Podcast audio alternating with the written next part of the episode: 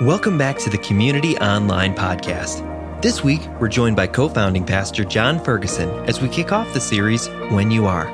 Remember, you can always find us on Sundays streaming live at communityonline.tv. We hope to see you there. Have you ever wished God would speak to you just like one person speaks to another? Uh, you know, in the same way I am talking to you right now. Uh, have you ever been in a situation where you needed clarity? You were facing a decision or set of circumstances that had you confused, uncertain, and wondering where in the world to turn. And in your desperation, you pray. Or maybe even open your Bible up and just hope that maybe, just maybe, God will say something that was undeniably just for you in that moment. Now, I'm not sure if that's what motivated Marion Shurtleff to purchase this Bible. But a few years back, she bought the Bible you see in this picture right here in a used bookstore near her home in San Clemente, California. And after making her purchase and returning home, she discovered a couple of folded pieces of paper tucked in the middle of the Bible. And on those yellow and folded sheets of notebook paper, she saw a child's handwriting that looked quite familiar to her. And then, to her utter amazement, Marion discovered her name at the top of the first page. Now, as she looked closer, she realized that she was reading a four page essay she had written as a 10 year old to earn a merit badge for the Girl Scouts in Covington, Kentucky, more than 2,000 miles from where she just purchased the Bible. Marion said, I opened the Bible and there was my name. I recognized my very own handwriting. She says, I was shaking. I was crying. Pretty incredible story, huh? But you know something? I have come to believe that if we will dare to look deeply into God's Word, we may not find something as shocking as what Marion found, but we will see evidence of our own lives. Because you see, throughout the pages of Scripture, we can find people just like us people who pursue faith and hope in God, people who battle depression, struggle with doubt, lust, pride. And as we read these stories, we begin to recognize our own story. Now, I don't know, maybe you think of the Bible like any other book you might read. But you know what? Through this series, we hope that you will discover something more, uh, something deeply personal. You see, I believe that if you will dare to dive into these pages, you will find stuff that seems to have been written about you or maybe even to you. And in this story, I believe that you can find your story. Uh, today, we're starting a brand new series, When You Are. And in this series, we'll explore how the Psalms in particular can help us connect with God in the midst of whatever we might be experiencing. You know, whether you are confused, uh, remorseful, uh, brokenhearted, or actually feeling quite good, this book can help you better connect with God. Uh, did you know that the Psalms were originally written as a prayer book for the people of God to sing? Yeah, uh, author and scholar Eugene Peterson says they represent the experience of men and women who have prayed in every conceivable circumstance across 30 centuries. And so you see, when we read, pray, or maybe even sing these Psalms, uh, we do so with millions of others who, throughout the centuries, also found these Psalms helpful in moving them closer to God. Now, many of the Psalms are attributed to David, the shepherd boy, the one who killed the giant Goliath, and the one who eventually became the greatest king the people of Israel ever knew. Now, there are some scholars who question whether David really wrote all of the Psalms attributed to him, but they do believe that even the ones he may not have written are connected to events in his life. And David's life contains so many lessons that can help us learn how to pursue God, no matter what life brings our way. Because just like us, David experienced all sorts of ups and downs. Um, there were times when his gratitude and praise toward God simply overflowed. And there were other times when his remorse or, or brokenheartedness was absolutely overwhelming. And though our circumstances are different, I think each of us can relate to the inner realities David experienced. And one of those realities is confusion. Confusion. If you ask me, Confusion may be the single best word to describe the last 18 months. I mean, think about it. We've had uh, political confusion, economic confusion, and all sorts of confusion surrounding the global com- pandemic, and it continues. And while confusion on a global scale can be unsettling, right? I would say confusion on a personal level can be even more maddening as we sometimes feel like we're facing it all by ourselves. And I'm guessing that some here today feel tremendous confusion when it comes to your purpose in life. Uh, you thought by now you'd have a job that not only uh, gave you the chance to make a buck or two, but to also make a difference. But it hasn't turned out that way. Or maybe you have achieved a certain level of success, but you're confused in that something still feels very empty about it all. You thought if you got to where you are, you would feel something more, something more fulfilling, and you just don't. Or, maybe you're here today and you're confused in your relationships. If you're single, maybe you thought you would be married by now, or at the very least in a serious relationship. Or maybe you're married and confused that the person you're with now still has the same name, but is very different from the person you married. And you wonder, how could things have become so uncertain when I was so sure? And for some, the place of greatest confusion might be in your relationship with God. Uh, for whatever reason, you're less sure of your faith now than you once were. You, you might feel like you're you know, doing all the right stuff, but still just confused as to why you don't feel close to God like you once did. Maybe you feel like you, you have more questions than ever, and that leaves you confused. Uh, for others, I don't know, your, your greatest source of confusion may be related to your finances or your health or mental health, or it might be something else that just has left you confused. Bottom line, life can be very confusing. And it can leave us wondering, you know, where, where is God? Um, does he even care? And can he actually help anyway? Here is some reassuring news you're not alone. you are not alone. Even King David wrestled with confusion throughout his life. You know, there may be more written about David and by David in the Old Testament than any other person. His entire life is documented in great detail. The books of 1st and 2nd Samuel are the primary sources for David's story. And if you've not read those books, I highly recommend you set aside some time to read them during this series. Something you will notice as you read his story or his Psalms is that David's life was filled with defining moments to which he responded with a defiant faith. But his life was also filled with seasons of great struggle and confusion. And David's journey to becoming king was a season of cascading confusion. Now, we pick up David's story when the prophet Samuel is sent by God to anoint the next king of Israel. Now, this all sounds well and good, right? But the problem is that there's already a king, King Saul. And generally speaking, it doesn't usually work out very well to walk into the palace of a king and ask for the keys of the kingdom. Uh, regime change in the ancient world was ugly. I mean, bloodshed, chaos. It was crazy. And on top of that, David was just a boy, uh, the youngest of eight sons from a family that had no power or prestige. He was quite possibly the least likely person to be chosen to rule Israel. And then try to imagine this next scene, okay? David is called in to become King Saul's personal musician, to comfort the king when he is feeling tormented by an evil spirit. Now, we're not exactly sure what was happening with King Saul and this evil spirit, but we know that he had moments of such anger and rage that at one point he hurled a spear at David. Kind of a tough gig for a musician, huh? and the confusion for David only gets worse. Uh, when David kills the giant Goliath, he gets promoted to a position of prominence, leads armies, and even marries one of King Saul's daughters. So you'd think that David is finally getting close to his destiny, right? But no, events quickly take a turn for the worse, and Saul's growing jealousy of David leads him to actually try to kill David. And David spends the next seven years homeless and on the run before he finally becomes king. Now, uh, there are many more confusing twists and turns to David's story. We don't have time to cover them all. But it all makes me wonder how did David make sense out of all of this? I mean, he had to be utterly confused as to God's plan for his life. I mean, at times his thoughts must have just been racing with all sorts of unanswered questions. No doubt, David experienced significant confusion. Significant confusion. And even though his circumstances are probably a bit more dramatic than ours, it's been a while since I've had a spear hurled at me. I think it's easy to relate to him when we feel like things aren't going according to our plans. I, I mean, sometimes life is clear, it just makes sense, right? And other times, maybe more often than not, life gets muddy. The math doesn't work. And the clarity we so desperately desire seems beyond our reach.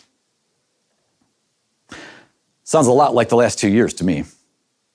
How about you? I mean, the one word I have used to describe the last 18 months, maybe more than any other, is the word uncertain.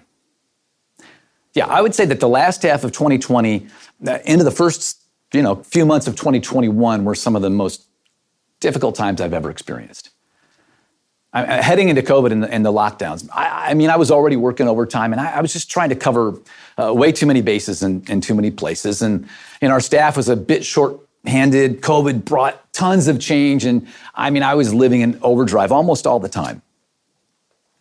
And I know some people, they look at the lockdowns and they think, well, that must have been like a vacation for a pastor. If you're not having church on Sundays, what are you doing? Well, maybe it was that way for some, but not for me. My response to you know the stay-at-homes and the lockdowns and the pandemic was to try to you know just kick it into another gear, you know, so we could innovate, not miss a step, and, and hopefully come out of the pandemic even stronger. Well, that was my plan last spring. But I'll tell you, by the end of June, I mean, I was really struggling. Uh, tasks that in the past were, were, second nature seemed monumental. Uh, it was like I was living in mile 18 of a marathon. Uh, I, would hit a wall, and, and, for the life of me, I couldn't figure out how to get through it. I mean, it didn't matter uh, how much I prayed, how many therapy sessions I experienced, or how much scripture I read. I was in a major fog, and it was terribly confusing. Maybe you can relate. You might be in a season of confusion like that right now. And during these uncertain times, we so long for clarity, don't we? I mean, we want answers. Uh, it, can, it can feel like you're standing over a puzzle with just one piece missing, but it's impossible to think about anything else, right? You know what I mean? I mean, we want God to fix it. We want Him to jump in and do something. Truth is, these seasons of confusion are an unavoidable part of life. We don't have a crystal ball. We can't see the future and we don't always know what God is up to. And that brings me back to King David and what we know as the wisdom psalms. Uh, what I have found, as have many people for centuries, is that actually praying and reflecting on these psalms can be one of the most practical and helpful ways to not just survive, but to actually thrive during a season of deep confusion. Uh, wisdom psalms like Psalm 19 can help us find solid footing in our relationship with God during a season of confusion. Uh, remember, see, the Psalms were originally written as a prayer book for the people of God to sing. And so praying these Psalms is an exercise that is meant to help us move toward God and, and lean on His wisdom in times of confusion. And so we're going to get super practical today, okay? We're going to experience praying through Psalm 19. I want to guide you through this psalm and help you apply it to a specific area of confusion in your life. I, again, maybe you're facing confusion in your career or in a relationship or, or maybe in your faith. Or it might be that there's something in your past, some unresolved confusion that you still wrestle with almost every single day. I'll tell you what, let's take a moment to acknowledge our confusion before God. I want you to try to imagine, if you would, that you're holding that confusing, confusing situation or circumstance in your hands. Okay? You might even hold your hands out like this. Just go ahead right now and take a moment to name your confusion, all right? Just say it silently to God. I'll give you a moment to do that.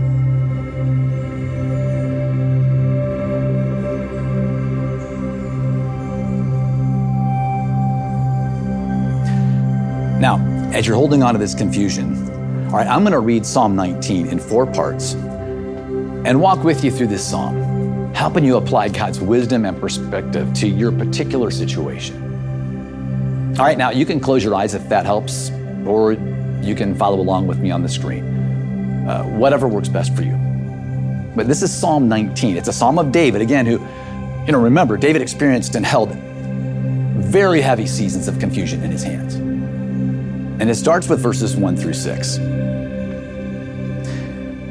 The heavens declare the glory of God, the skies proclaim the work of his hands. Day after day, they pour forth speech. Night after night, they reveal knowledge. They have no speech, they use no words, no sound is heard from them, yet their voice goes out into all the earth, their words to the ends of the world. In the heavens, God has pitched a tent for the sun. It is like a bridegroom coming out of his chamber, like a champion rejoicing to run his course. It rises at one end of the heavens and makes its circuit to the other. Nothing is deprived of its warmth.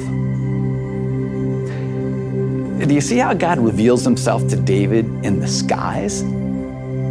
Yeah, and if we let it, creation can remind us of the greatness and glory of our Creator, whose order can be seen and how He manages the sun. I love that phrase. In the heavens, God has pitched a tent for the sun.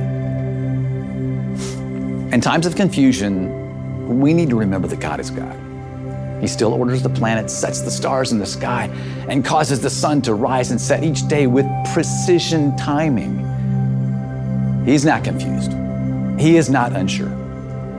And He can be that solid ground we need to stand on. So I'll tell you what, take a moment to quietly hold your confusion in the light of our God who is bigger and more powerful than we could ever imagine. Take a moment to do that.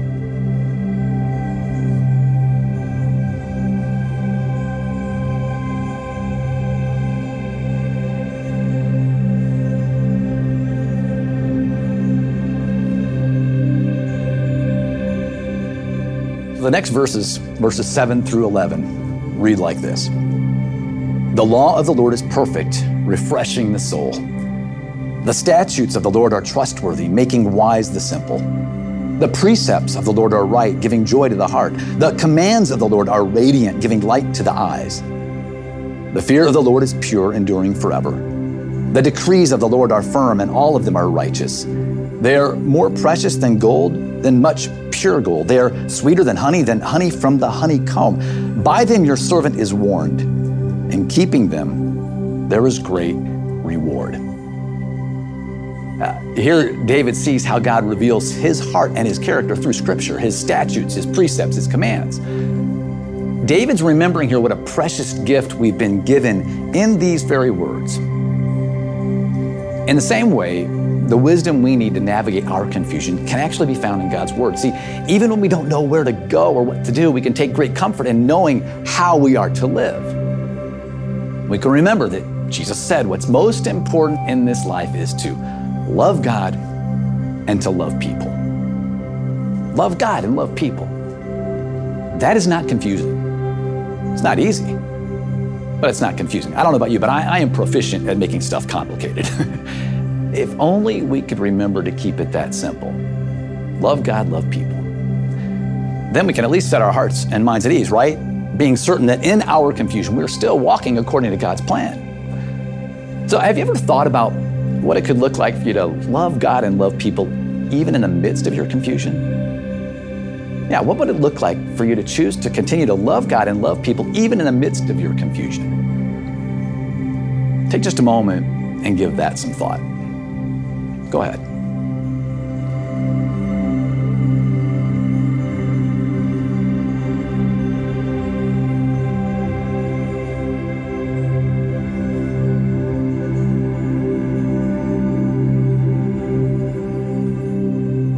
Then verses 12 and 13. But who can discern their own errors? Forgive my hidden faults keep your servant also from willful sins. May they not rule over me. Then I will be blameless, innocent of great transgression. We all know that we are fully capable of making a confusing situation worse by the way we respond. Am I right? I, mean, my response to the confusion of this last year was often to worry, to be anxious, and to work even more, thinking somehow I could just kind of grind my way out of all that confusion. And these verses right here remind me that it's not my work that will lead me out of confusion, but it's God's Spirit at work within me that will bring clarity and lead me to live more like Him in the midst of my confusion. So, take a moment now to do what David does here, would you? Uh, invite the Holy Spirit to search your heart. Ask Him for protection, for freedom, for forgiveness. Just go ahead and, and ask Him. Take a few moments to do that.